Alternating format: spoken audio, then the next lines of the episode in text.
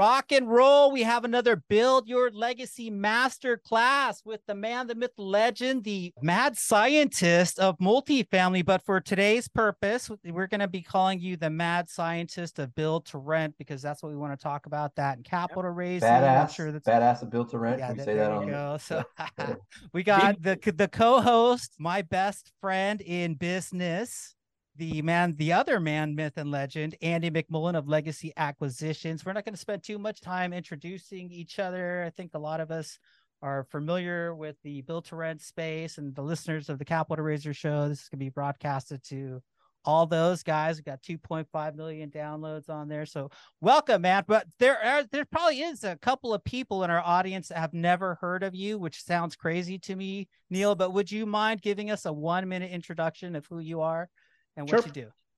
I am a technologist, a computer science graduate, a data scientist by profession. I've had a successful tech career running a company for 14 years that we exited in 2013. For 10 years before that exit, I was investing in real estate, building uh, custom campuses for my company. We built six of them, and also investing in single family real estate since that that exit in 2013 i've been investing in real estate initially just with a bunch of friends and then with 950 other investors. The portfolio is a billion dollars 70% of the portfolio is new construction 30% of it is value add. And we sort of like that mix but though right now you know not a bad time to start picking up value adds again. Build to rent is something that i'm most passionate about even though it's not the largest portion of my new construction portfolio it's something that really catches you, you know gets my attention because I see a big problem that I can help solve. I'm very mission driven. So hopefully we get a chance today to talk about build to rent after we talk a little bit about the market. Yeah, cool. So we definitely we're gonna have some big players in the house. You know, welcome Vinney Chopra and Vinky Lumba and everyone else that's joining us and the other syndicators that are going to be asking some questions in about I don't know. We might open it up a little bit early. Like I was planning on going about 40 minutes, depending on how many people show up. We might open it up for questions because I know we got some hard hitters in the room.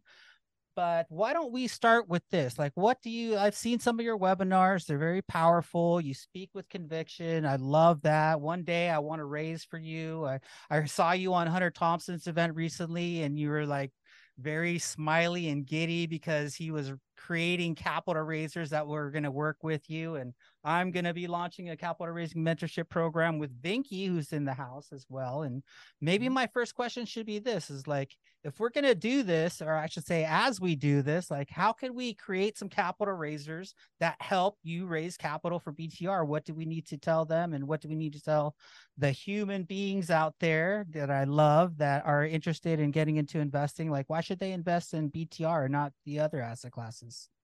I think that you would need to do exactly what you do for multifamily, right? So if you think about multifamily value add, every equity raiser that's been doing it for a while knows the spiel. They know what's the good things about multifamily, the depreciation, everyone needs a place to live. We're not building enough assets, we're not building enough single family, we're not building enough apartments. You know, you guys have the the, the process, right? The, let's call it the 10 highlight points. Pretty much everyone that raises money for multifamily hits it and so you have to really learn what those are for build to rent i'll i'll give you kind of the short version of those and as as you know as ruben mentioned there's presentations that I've, that I've done that are just about btr so there's a lot more content there but essentially what has happened is this. So in 2009 2010 when there were millions and millions of homes available for sale wall street got into the act and a company called blackstone Eh, which you know created a subsidiary, started to buy single family homes, and they ended up buying 80,000 of them.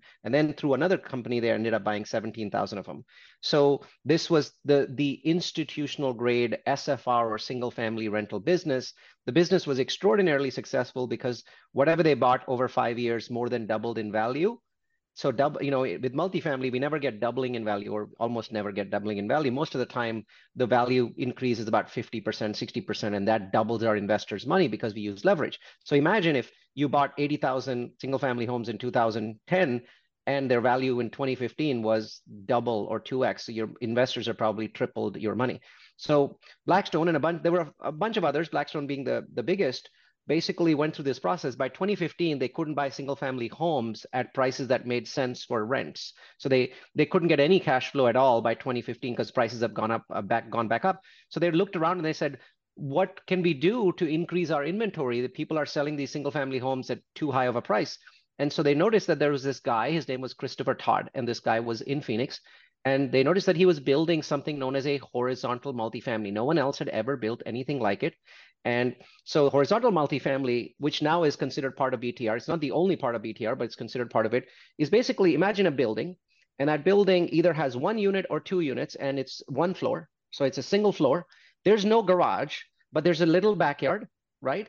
And the front yard is kind of a walking path, and you can see all the other homes, right? So your garage is somewhere on the property, which it's just an open parking space, right? But now you live in a home, and and some of the homes are by themselves and are probably two or three bedroom, and some of the homes are two two homes attached. So you're sharing one wall, but you still got your own entrance, right? So you got on your own main door. So think of it as like a duplex model or a single family model, but no garages. The garages are basically, you know, you're parking your car somewhere. And then lots and lots of amenities, gym, pool, you know, clubhouse, all of that stuff. So he built this first one and it was like 150 units. It was a huge success because people that lived there thought of it as their home. No one that I know of, no one that I know of has an apartment that people think of as their home. Mm-hmm. That's the difference with BTR and apartments. People are in apartments because they have no choice. People who start living in built to rent within a year or two, a lot of them, not all of them, start thinking, this is it. This is what I want to be in life. This is my home, and I want to live here as long as I possibly can that mindset change does not ever happen with apartments. We've never seen it. I own lots of apartment projects and I've never seen that happen.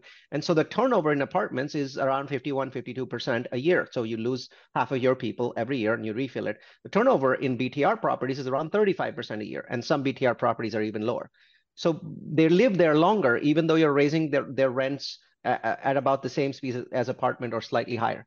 So so that was happening in 2015, 16. And so, so now Blackstone had a new thing to buy. They had these horizontal communities. Then some other builders started developing townhome communities. So these were townhomes, right? So you've got usually with one car garage, though in some states like the Midwest, they had two car garages. And then some people started developing single family homes, but put a hundred of them together, put a gate around it, put a pool in the middle, and call it a single family built to rent. Now, they've gone out of fashion in the last year because the cost has become too prohibitive. So now most of the single family BTR is only happening in the Midwest where land is cheap and construction is cheap. The rest of the United States is mostly focusing on either horizontal multifamily. Remember that model I told you about what Christopher Todd is doing, no, no garages, or townhomes with one car garage. So built to rent is a replacement, not for apartments, but it's a replacement for the single family home. Americans, even before COVID, had mostly lost the ability to buy single family homes because of increases in prices, right? And so BTR, whether it's horizontal multifamily, townhomes, or single family built to rent, so there you're living in a single family home, but you're in a community, but every, every home is rented. All three of these kinds of built to rent are really designed as a replacement for people who would have bought a single family home or would have rented a single family home, but both of those are too expensive. Now, 2020 happens and the need for BTR explodes. And why does it happen? Right? So here's the answer. In 2020, right before COVID, you had a certain level of income that you needed, right, to buy like a really, really crappy old starter home, right? Like you were thinking maybe one bedroom or two bedroom, and the home is like 80 years old, right? You could buy that for a certain income between the hit the start of covid and today the last 3 years that amount that you needed the income that you needed has increased by 88% 88% in 3 years right? So imagine people getting 25% annual salaries for 3 straight years and still not being able to afford it because 25 25 25 still doesn't get you to 88 so you basically needed 30% salary increases every year for the last 3 years and that simply doesn't happen. So what happens is that there are about seven, eight, eight to 18 million families, depending upon whose data I pick, that are simply priced out of ever being able to buy that starter home, that 100 year old old starter home. They can't buy it. And Rents have gone up insanely. Like in 2021, rents increased by 16% in a single year. For single family, by the way, they even increased a little more, more like 17%, right? So rents have also gone up for single family rentals. They can't afford those anymore. And so now there's this middle America. I call it middle America. These are people that make between 60 and $85,000 a year. Okay. And this group doesn't want to live in apartments. And for good reason, this is a slightly older audience than the apartment audience. And they usually have two kids or three kids and two dogs. Mm-hmm. And it's mm-hmm. kind of hard to fit three kids and two dogs and two, two parents into an apartment. So they don't want to live there. And previously, their only option was buy a single family, can't do that, can't afford it. Rent a single family, can't do that, can't afford it. And apartments. But now a, something exists in the middle, and that's called build to rent. Build to rent is basically 10% of new construction apartment activity. Let's call it 10 to 15%. So in the United States, in a normal year, we build 350,000 apartments. These are so 300,000, 350 is normal. Right now, we've got overbuilding, so 400,000 is, is coming online this year.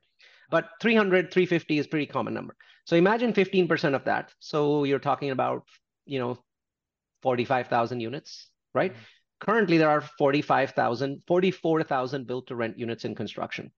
So think of built to rent as the top of the new construction apartment market, which is taking 15% of that new construction apartment market away, and those are going to become built to rent. Why not 20%? Why not 30? Why not 40? Well, the answer is price.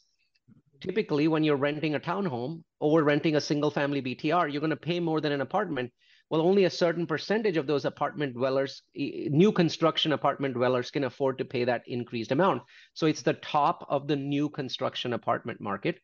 I expect that that with 50,000 units being built a year, we will roughly have in about 20 years, we'll have one between one and 2 million BTR units. The demand is about 7 million. So I don't expect that we will even reach the demand in 20 years. And that's why I'm involved in it love it. Love it love it love it. No this is so exciting. I think with the new model with all these people working from homes and everything and remote and having that ownership is so important having that ownership. And even though it's renting but it feels like you are owning that space yeah know? i mean you know it's these things they they don't feel like an apartment, right? I'm going to show you an example and mm-hmm. share it on the screen. This is obviously a chat, so I, I don't want to get into PowerPoint, but it would yeah. be useful for you to see what these communities look like. And you'll instantly say, you know what, this doesn't feel like an apartment. So here's one of my communities. This is a built to rent community. It's 100% occupied. And you can mm-hmm. see it's basically fourplex townhomes. They each have a one car garage. People yeah. are also parked in the front. And then I've got parking in the back. You'll see it in a moment. You'll see the parking in the back in the in the moment. So you really have three spaces for your car. Mm-hmm. One inside the garage, one in the driveway, and one on the side. So this is a sixplex, this is a fourplex. So there's, you know, usually when I build townhomes, these some are sixplexes, some are fourplexes. And I don't amenitize them. There's no gym. There's no because if you buy an old single family home, do you get a gym with it? No. Do you get a pool with it? so I don't I don't do pools. I don't do gyms. I'm not interested in those. I'm not interested in increasing the cost. I'm replacing the single family product. So I don't do any anything more than that. But the inside is very nice. I mean, these are very nice, nice homes. On the inside, you know, you get nine foot ceilings, you get, you know, nice countertops, you get, you know, some granite countertops or or quartz countertops. It's not huge, right? These are about 1,300 square feet. Let me see if I can find more pictures for you. So, you know, here's a bathroom, looks nice these are the appliances, sort of a black steel mix. Here we go. So you can see, again, not terribly complicated. In the end, it's it's apartment plus. If you're building a class B apartment, you'd probably put all of the same stuff in there. But, Neal, let me ask you. So, you know, um, a lot of the projects that we've been building, you know, we'll have very simple, um, you know, very simple finishes. As you mentioned, we did get kind of a bump really in a pool of renter, which we didn't expect, which was one, the young families, which of course we should expect, but people staying in kind of their home a little bit longer and maybe not wanting to go to a senior living, right? So we've got some some empty nesters as well. That's right. But one thing that we're bumping up against, I think that you hit upon, and I'd love for you to elaborate a little bit, is the cost to build now, especially in light of what we're seeing with insurance. Right now, we're not competing with the same resources that we were before with built to sellers, right? Because of the interest rate. So we've got maybe our pick of the litter on the labor. But I am curious to hear like how you've adjusted your plan as costs have started to evolve a little bit. Short answer is today nothing pencils out in most metros in the United States. I don't have a good answer for you. I just have an honest one. Okay. So I don't find projects penciling out in just about any of the boomtown metros. And you can go from the from the west coast to the east coast. You know, they're not going to boom. You know, Phoenix is of course a very dangerous market for BTR. So there's only one oversaturated market for BTR in the country, according to all the analysts, and it's Phoenix because that's where BTR started. It's the home, you know, birthplace of BTR. And so there have been so many BTR, you know, people doing stuff there that it's considered highly saturated. So other than that, if you look at all the boom towns, none of them do the numbers actually work. I mean, you can make any number work in Excel by just moving numbers, but I don't believe that they actually work because of construction costs. So I have taken the approach of only identifying properties with low property taxes and if possible, low insurance. You don't always get both of these. But if I had to get one, I would always take low property taxes over low insurance right? Because insurance is a much bigger hit to net operating income than in the, sorry, uh, property taxes are a much bigger hit, hit to insure uh, to income than insurance is. So if I could take one or one out of the two, I would always take property taxes. There are some markets that are low property tax and low insurance. And then the mandatory requirement, and you hit the nail on the head, Andy, the mandatory requirement is low cost of construction. So in boomtown metros, your vertical cost of construction is going to be 150, 160, 180, you know, per square foot. None of those work numbers work, right? Uh, so you're looking for markets that where vertical cost of construction is 120, 130, 135. I want right? to rattle off some of the things that I've heard you say on your webinars and some other built to rent syndicators have said. Residents stay on average 40 months versus 18 months, and they pay the most and default the least of any segment, and rents are rising fast. It's recession resistant. BTR will outperform other commercial real estate sectors by a mile in some cases, depending on your market. A shortage of housing, 4.4 million homes are needed, depending on what data you're looking for. There's massive demand from institutional buyers, which you have not hit on yet, Neal. I'd be very curious about hearing about how much demand there actually is and how that's driving the cap rates down if that's still going on according to you. There's low maintenance on these brand new homes no maintenance for at least 10 years lucrative returns for all involved. They're detached horizontal multifamily like you said where all the units are in one place. It's not scattered side. One property manager one leasing agents the residents get a backyard privacy fence in some cases doggy door driveway in some cases amenities. And we don't have to compete. This is what i kind of like and this is something that i've kind of hit on quite a bit is we don't have to compete with numerous syndicators to bid on the same property like multifamily syndicators do. And it's easy to follow other developers like DR Horton into their markets and mimic the deals that they do, you know, that they've made a bunch of money on, depending on where you go. Obviously, build to rent is very different in Portland than it is in New York versus Atlanta versus Dallas versus Phoenix. We like the Southwest where land is super cheap and it's in pro growth mode. Now, the other thing is government so the cities will a lot of times help us get through entitlements if we're going to the right place and it attracts higher income tenants. Anything that i just mentioned here that you want to elaborate on or you want to hit sure. on further? Why do we need him? A couple of things right? Um i mean the, the list was incredible by the way. So anyone that actually you know remember the first question you guys asked me right? What should, what do people need to know to be able to tell the btr story to their customers I mean, that was an incredible list right there, and this is a this is being recorded. So mm-hmm. go back to what Ruben said. That list was fantastic. The, the the one piece is institutionals, right? So institutionals are very interested, but they're also very patient capital. There's no indication that currently BTR is getting lower cap rates than brand new apartments. Okay. Now, a year and a half ago, it was getting lower cap rates, but as the interest rates climbed, BTR interest has remained very high, but but the institutional capital still wants to pay what they're paying for Class A apartments. They, they don't want to pay more. Now, that story might change again as interest rates go down over the next two or three years. I do expect it to change. But for the moment, the ability to underwrite BTR at cap rates lower than new construction apartments, mm. that ability has disappeared. You got to underwrite them the same way, right? So that's that's one of the things that I want to point out, you know, to you. And despite what everything that Ruben said, everything that Ruben said, I agree with. But the caveat is this: construction cost, property taxes, and cost of insurance are the three big gorillas mm-hmm. which in my mind, and you know, this is a personal opinion, have basically made BTR projects for the moment, today, right now, unviable in at least 95% of the United States. I believe that that 95% is going to keep dropping as the Fed keeps dropping rates. And maybe two years from now, you, can build them in half the United States, or maybe even more of the United States. But what is happening is that the market is so getting crowded out by these very high construction cost, very high property taxes, very high insurance, and then very high interest rates. The combination of this makes it very difficult to do BTR, just like it makes value add multifamily difficult. It's I mean, having trouble. Anyone who's big honest trouble. Big is trouble. going to say that value add multifamily currently is close to being insolvent, right? I see all these numbers. And while I'm extremely bullish on, on value add multifamily, I'm patiently waiting for cap rates to further increase. They've increased a great deal. So they've gone from three and a half to five. And I'm waiting for them to go to five and a half. The challenges that value add multifamily has that other asset classes also have, BTR has them too. Mm-hmm. You can't walk away. It's not a magic bullet. I don't find it to be a magic bullet at all.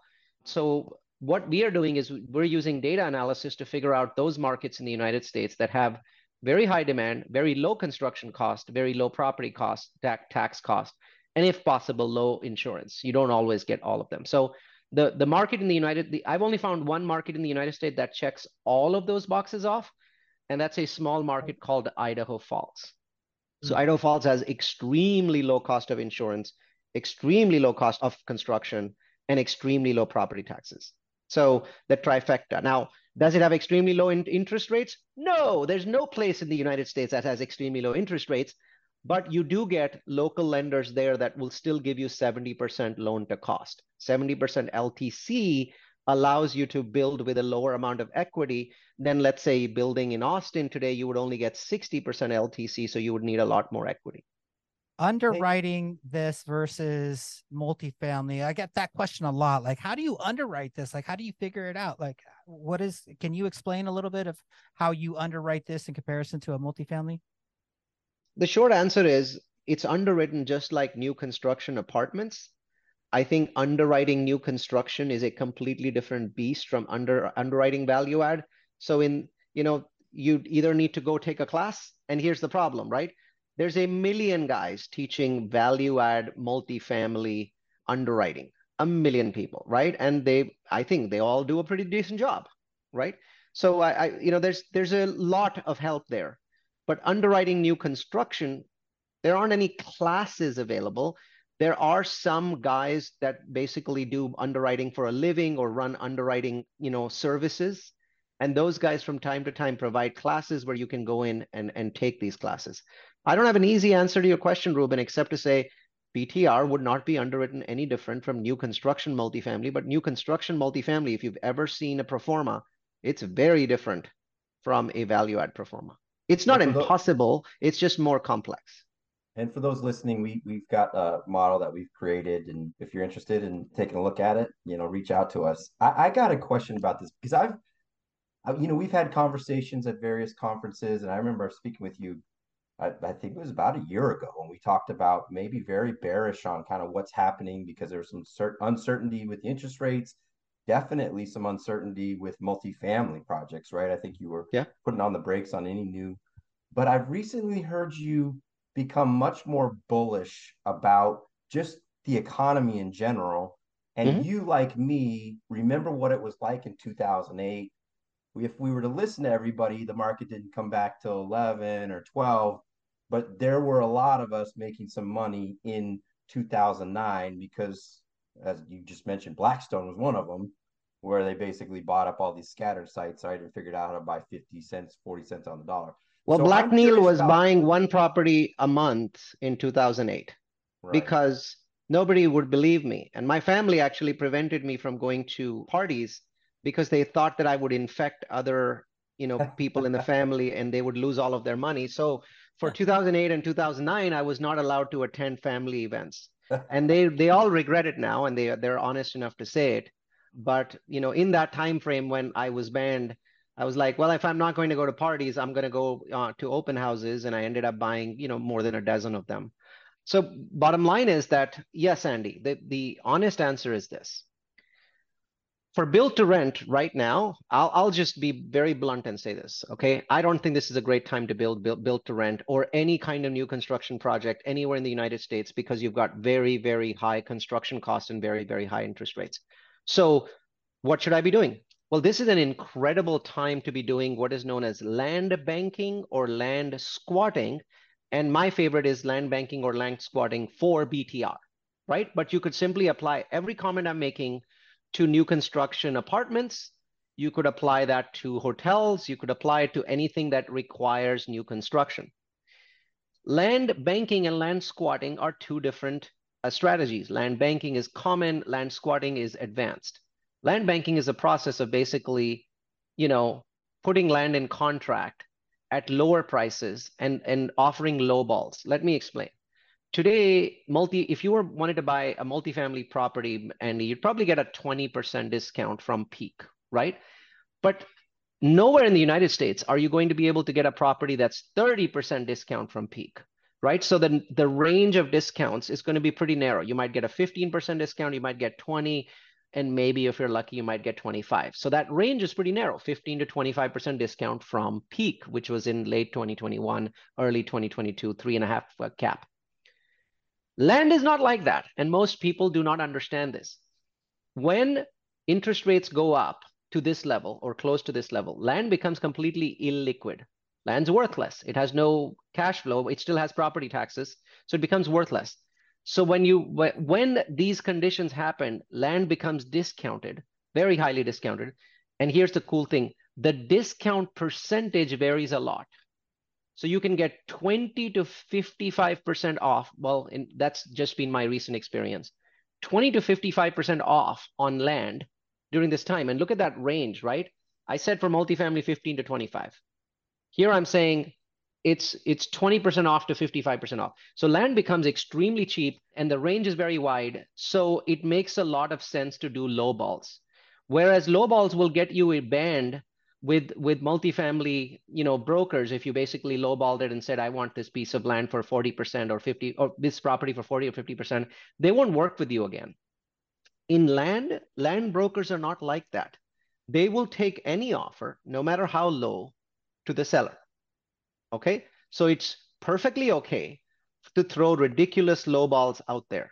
I currently am bidding 50 to 60% below the prices of 18 months ago. And that is land banking. And you want to get as, as many months as you can before you go hard on money. I'm currently underwriting. Uh, if it's a zoned piece of land, I, I take four months before I have to, you know, go hard on money. If it's non-zoned, then I take six, right? And because I'm making such a humongously large number of offers every month, every week, I don't care that I have a, a win-loss ratio of 100 to 1 or 50 to 1. Because what I'm doing is not land banking, it's the advanced strategy of land squatting. Land squatting is where you take the four to six months for your money to go hard, but then you put a clause in there that says, I now have another 12 months after that. And during those 12 months, if the city does not approve, the city does not approve my zoning, I get my money back. Now, as you can imagine, land squatting is much more difficult than land banking because now the seller says, oh, that means you could basically not buy this property for up to a year and a half. The answer is yes. The truth is, it's probably going to take a lot less time. That's what you're doing to convince the seller. You're saying, look, normally it takes us about three or four months to figure out the, the zoning thing. It takes us about you know seven or eight months to figure out the city, and then we go ahead and buy it because we want to get started with our syndication and get paid. So you convince them that way. Most of them are not, they don't fall for it. They're like, no, no, no, no, no. I, you know, I, I want, I don't want, you know, more than six months total timeline. And I go, okay, well, in that case, goodbye. I can't say that 18 months ago because people would laugh at me. But today, every 20th or 30th buyer says, okay, okay, okay, come back, come back. Just give me a little bit more hard money, do it. So I just signed an LOI for a piece of land on the purchase and sale agreement. I had to put down $15,000. And after six months, I'll put down another 15,000. So that's 30,000 hard. And then I have 12 months after that to close. So for 18 months, I'm using $30,000 to squat on 10 acres of land, which is sufficient to build 130 units. This strategy is called land squatting. And it gets me beyond all of the interest rate issues, all of the construction cost issues, all of the LTV, LTC issues. That's what I'm busy doing, squatting on land all across the United States. That's amazing. Hey, Vinney, do you have to do you have to jump? Yeah, I have to go. I just wanted to say thanks so much. You know, I think the build to rent I've also heard. I know a couple of my other good friends are also building in Florida townhouses and all these projects have stopped. The where I'm finding a lot of opportunities in the hotels, as some of you might know. We're building from scratch. We are buying hotels. Today we bought a hotel for 10 million eight. To build it, it's going to be 18 million dollars. So we got the loan, 70-30 loan. We got it, 6.5% loan. So, you know, there are opportunities out there, right? Brand new. Holiday Inn Express. The other one is the assisted living. I was going to say, Neal, you know, finding the land to build assisted living because the numbers are amazing in assisted living. It's built to rent on a hyper because you're able to charge 4,000 to ten thousand dollar. The one in Scottsdale, I'm converting a Comfort Suites hotel to senior assisted living. The next door is charging ten thousand dollar a month. 10,000 and we are took, taking our assumption at only 6500 still we are making huge huge returns. So those are the two i was going to mention. Yeah yeah. Amazing. Great stuff and you always uh, i always love hearing about what you're doing. Next time we'll have you talk about uh, I mean, you're smiling whether it's a down market or up market, so I'm not sure it's convincing all the time. But but I would like to have you on talking just about your outlook. Of, we'll, we'll, bring you know, we'll bring Vinney back for sure. Sure, sure. No, I'm in the blue ocean. I say that. You know, red ocean is very competitive, multifamily. I've sold most everything. I've got only five assets left, which are very big ones now, 50 million, 40 million, all that. But you know, the retrading is going on right now. Right now, I lost 4.5 million in just few weeks just because the insurance cost has gone through the roof. So wow. all these you know other places i just feel like it's time to pivot a little bit. And you can all pivot along with you know me and others and everything. I know neal is amazing. The key thing is it's the blue ocean the assisted living ral also the commercial i should say. I say instead of ral it's mal multifamily assisted living is the new term in my book. You know the big thing is it's a huge runway for everybody for next 30 years. Yeah. That's a nice hat. I love Budapest. thank you, thank you. You know, and also, I mean, again, if I may say a little bit, everybody listening, hospitality has taken a big, big I mean, it's it's back to even bigger than pre-pandemic because everything went down. Nobody came out of their homes for so many because they didn't want to get killed and you know and spread the disease and all that COVID. But now it's the ADRs, average daily rates are at its peak, double, triple. Average daily rates in the hospitality and occupancy has gone up like crazy in the tourist attractive places, you know, tourism. So that's where we are very, very excited to build and also buy, you know. Yeah. Awesome, Vinney. Neal, tell us. So, are, are you, did you complete your your process on the capital raise for your New Braunfels project? How did you sell that one? The project is a three phase project. So we've completed the raise for the first phase, which was about 18 months ago, and the second phase, which we were working on now. So there's a third phase that needs to be done. But we're not in a hurry on that because that money is really not needed by the bank until next year.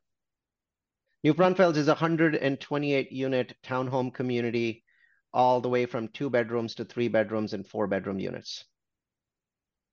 Andy, I was what going to question say, you got? you know, this is really important because I think there's a lot of uh, the audience that's capital raisers, and I thought you had just an incredible description of why we're dropping the ball every time that we talk to an investor about that investor that's kind of proud of itself for investing in a money market or kind of proud of itself for investing in the stock market. What would you tell the capital raisers that are here about the conversation they need to be having with their investors about the state that we're in with inflation and all the rest? I think the best thing to attack is that is that money market. So today, most people can make 5% on money markets. So you hear from investors, I was making 0% before, now I can make 5%. And so this is the right thing for me to do. That is a very nonsensical idea. This is a most a ridiculous concept and idea. When you had inflation at one and a half percent in the United States, you were making 0% in the bank. So you were making minus one and a half percent compared to inflation, right? Today, inflation is at six and a half percent, and you're making 5% in the bank, so you're making one and a half percent minus. Nothing has changed. Absolutely nothing has changed. You're still making one and a half percent less because of inflation. Inflation is still reducing the value of your assets by the same one and a half percent, right? But somehow magically you think that you're better off. This is not a way an investor makes decisions. All investors in the United States that are not speculators, all investors anywhere in the world say, my return must be inflation adjusted positive. Because if it's inflation adjusted negative, I'm losing net worth. And 99.99% of all investors that are putting money into money market today are inflation adjusted net worth. None of those people are actually investors. They're all speculators. Speculators put money in when everyone is putting money in. These are the people that 24 months ago, 18 months ago, put money into three cap properties. And now, of course, those properties are not doing well. Many of them are doing cash calls. I mean, all these kinds of things are happening in, in the marketplace. And they're feeling bad about what they did back then. And so now they're not ready to invest. And I want to say to all of these people, if you're not a speculator, why wouldn't you invest today? Yeah. Prices and, and multifamily is a good example. There's many other examples. Many gave you those. Yeah. Multifamily today is on average 22% cheaper than it was for the same net operating income. This is important. For the same NOI, multifamily is 20 to 22% cheaper.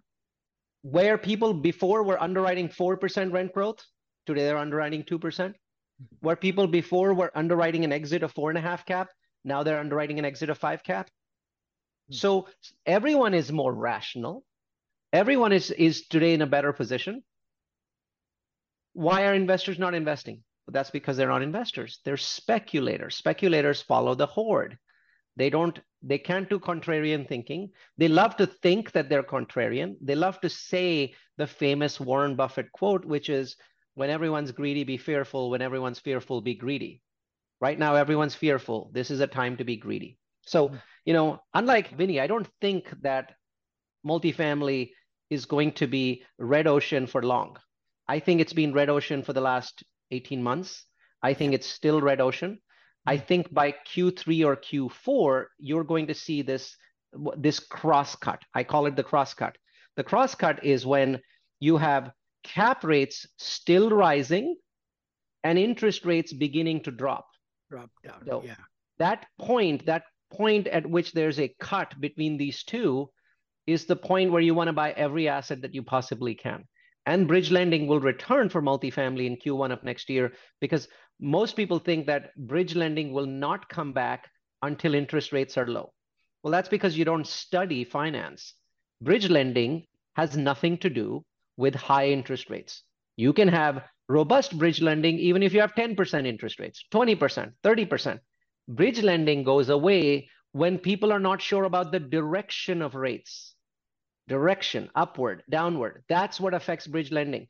In an environment where rates are going to be either flat or going downwards, you can get bridge loans, right? Because lenders are feeling good about that environment.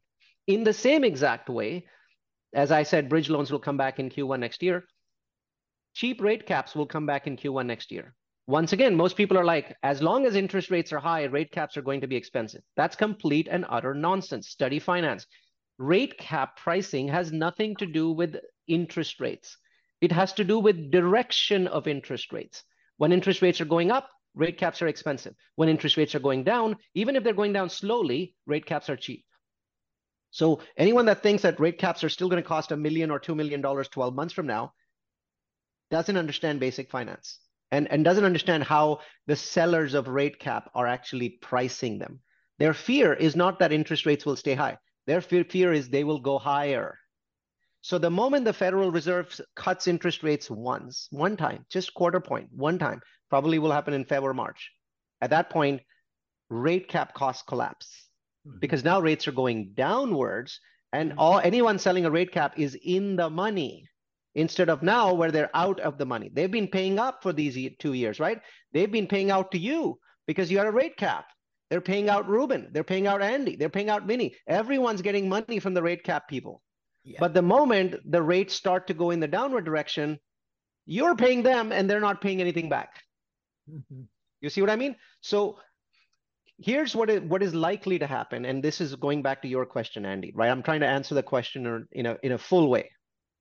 I don't expect cap rates for multifamily to decompress anytime in the next nine months, maybe 12 months, but not in the next nine months, because cap rates are a trailing indicator of the cycle.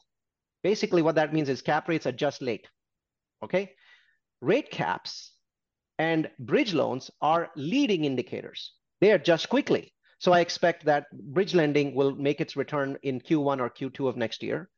Rate cheap rate caps will make their return in Q1 or Q2 of next year.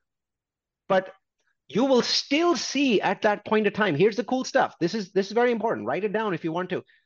You will still see higher cap rates in Q1 and Q2 than you do now, because uh, cap rates are trailing indicators, and they will continue to go upwards, meaning cheaper properties, while rate caps are getting cheaper and bridge lending is getting cheaper.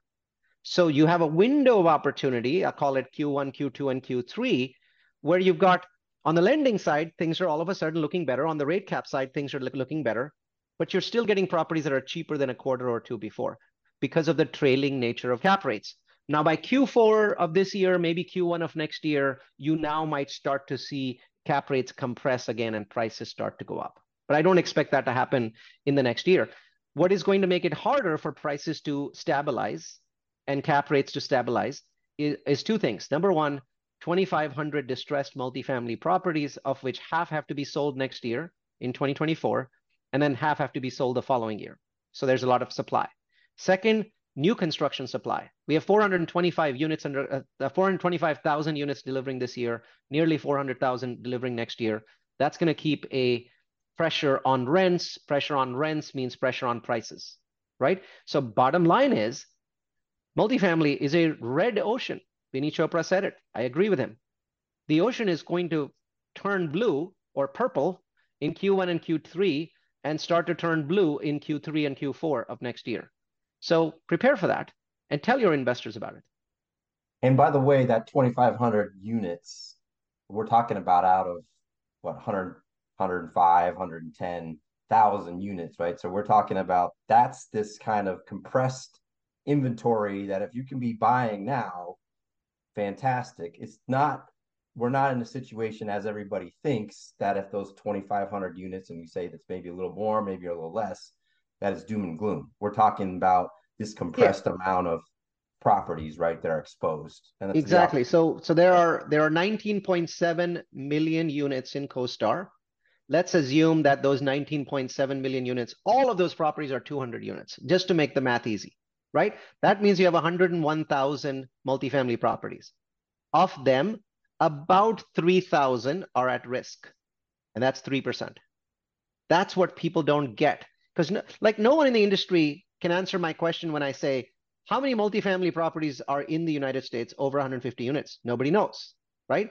But what I do know, and by the way, I don't know the answer to that question because I've never seen it published, but I know that there's 19.7 million apartment units. Why? Because Yardi Matrix uses that number and so does CoStar, right? So they're both looking, and, and I, I don't think they're counting super small properties because they never look at them, right? So of the institutional grade stuff that we buy 50 units and above, those properties, there's about 20 million units. Assuming they're all 200 units, there's 100,000 properties, and there's 3,000 properties in trouble. So you have to understand that this trouble means trouble doesn't mean contagion. Trouble doesn't mean the kind of crash that we saw in 2008. Trouble means downward pressure on prices and nervousness from lenders. And we're dealing with both of those right now. Awesome. Ruben, I, I, I think we probably have some questions, but I, I, I have a follow-up question for Neal. I mean, this is like such an informative session for me.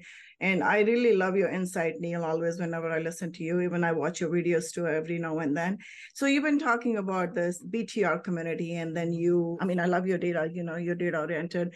And then you did all the calculations and you came up with this income group, 60 to 75K. You say, these are the people who are basically renting or the tenants for the BTR community. So, but this BTR community, and I think a lot of people fall into this category 75, 60 to 75K, maybe majority of it in today's date, I would assume because a lot of families are both partners are working and my question to you is with this asset class you know rapidly gaining the traction or the popularity how is gonna impact the multifamily apartment buildings you know, with the value add. Because here you're getting a new facility to live and more room uh, in the front and the back with the families versus the apartment buildings. I don't see any impact at all on Class B and Class C properties. Remember that there's 350 units of new construction. Almost all of that is Class A, Vinky, right? almost nobody builds Class B buildings mm -hmm. anymore. Everyone builds Class A. So out of those 350,000 per year, about 50,000 are going to be BTR. Mm-hmm. So now we're reducing, and some of those same builders that were building apartments are the builders that are now building BTR. So they're just switching over. So what's happening is, and, and some builders are building both apartments and BTR, right? So hopefully, if the market doesn't get oversaturated, what's happening is BTR is taking a 50,000 unit every year chunk out of the Class A marketplace. And because BTR rents are at the same price as Class A apartments or a little bit higher, usually $100 higher, it only competes with the Class A market. Why would there be a Class B or Class C competition? Now, you might say, well, what happens when these units get older? Well, the short answer is a 20 year old townhome community is no different from the townhome communities that you and I are already buying in value add. We're already buying them. I'm my, the property that I'm buying this Thursday, right? Two days from now, is Park Avenue Villas. It's mm-hmm. a 1984 built townhome. I don't call it BTR because nobody else does, right? It's just it's just an apartment complex that has townhomes. We know this, right? I mean, anybody that has sold here that has sold a townhome community from 30 years ago, you never put BTR in your offering memorandum because nobody would, people would laugh at you, right? So at some point, Vinky, BTR just is apartments with townhomes, but not when they're new. When they're new, they're their own, own asset class, right? When they get older, 20 years from now, they'll just basically become a Class B apartment complex with townhomes. So the impact to multifamily value add is fairly minimal. The impact to Class A apartment construction is significant because that 50,000 unit per year chunk is coming out of existing apartment construction. Hmm. But I don't think it's a big deal because it's the same builders that are saying, I used to build four apartment complexes a year. Now I'm going to build three apartment complexes in one BTR. That's what's really happening. The same people, the same builders are just building BTR now as part of their overall portfolio. I think we got it's not a replacement for, one, for apartments. I think yeah. we got time for one more question. Yep. Yeah. I definitely have to jump off in, in, in a few minutes. Thanks, Neal. And then just a follow-up question was, you know, from the investor perspective, you know, what would they prefer, you know, investing in a BTR or the multifamily? Because everybody's talking about all the years, multifamily, multifamily, multifamily, you know. So people are kind of kind of tuned to invest in multifamily, all of a sudden this new asset class pops up, BTR. So uh, you were talking about early convincing the investors too, you know, like talking about the Warren Buffett's famous quote as well. Like people are already scared, and that's new with new asset class popping up. How do you convince your investors to invest into BTR compared to multifamily? That the BTR is multifamily. You you must convince people of that you have 100 or 150 townhomes. Everyone's a renter. All of them are in one places. Which part of this is not multifamily? It's just townhome multifamily. Vinky, it is multifamily. Okay. You go to CoStar, click on multifamily. So CoStar has, you know, hotel, self-storage, multifamily. Click on multifamily, go to any state in the US and sort, you'll see the BTR properties right there. Mhm. There isn't a separate drop down in CoStar that says multifamily and then below that BTR. Nothing like that exists. Right?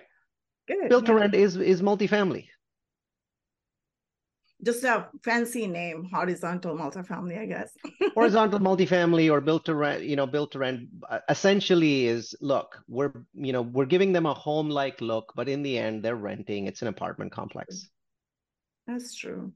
Nice work. Vinky. Thanks.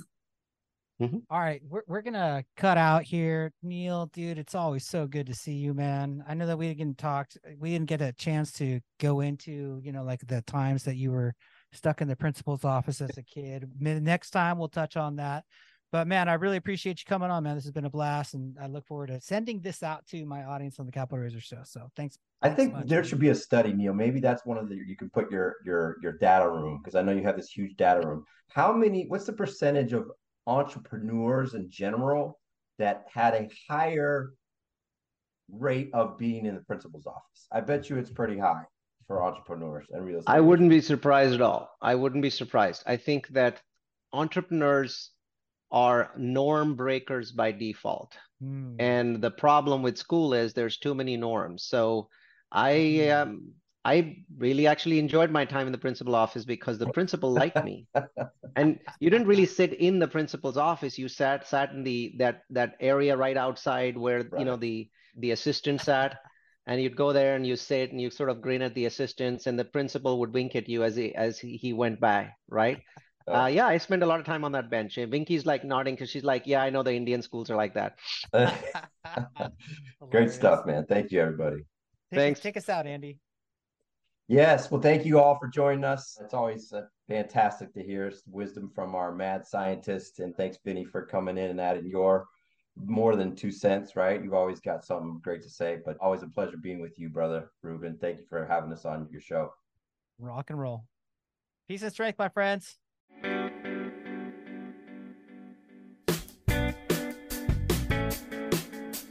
Legacy Acquisitions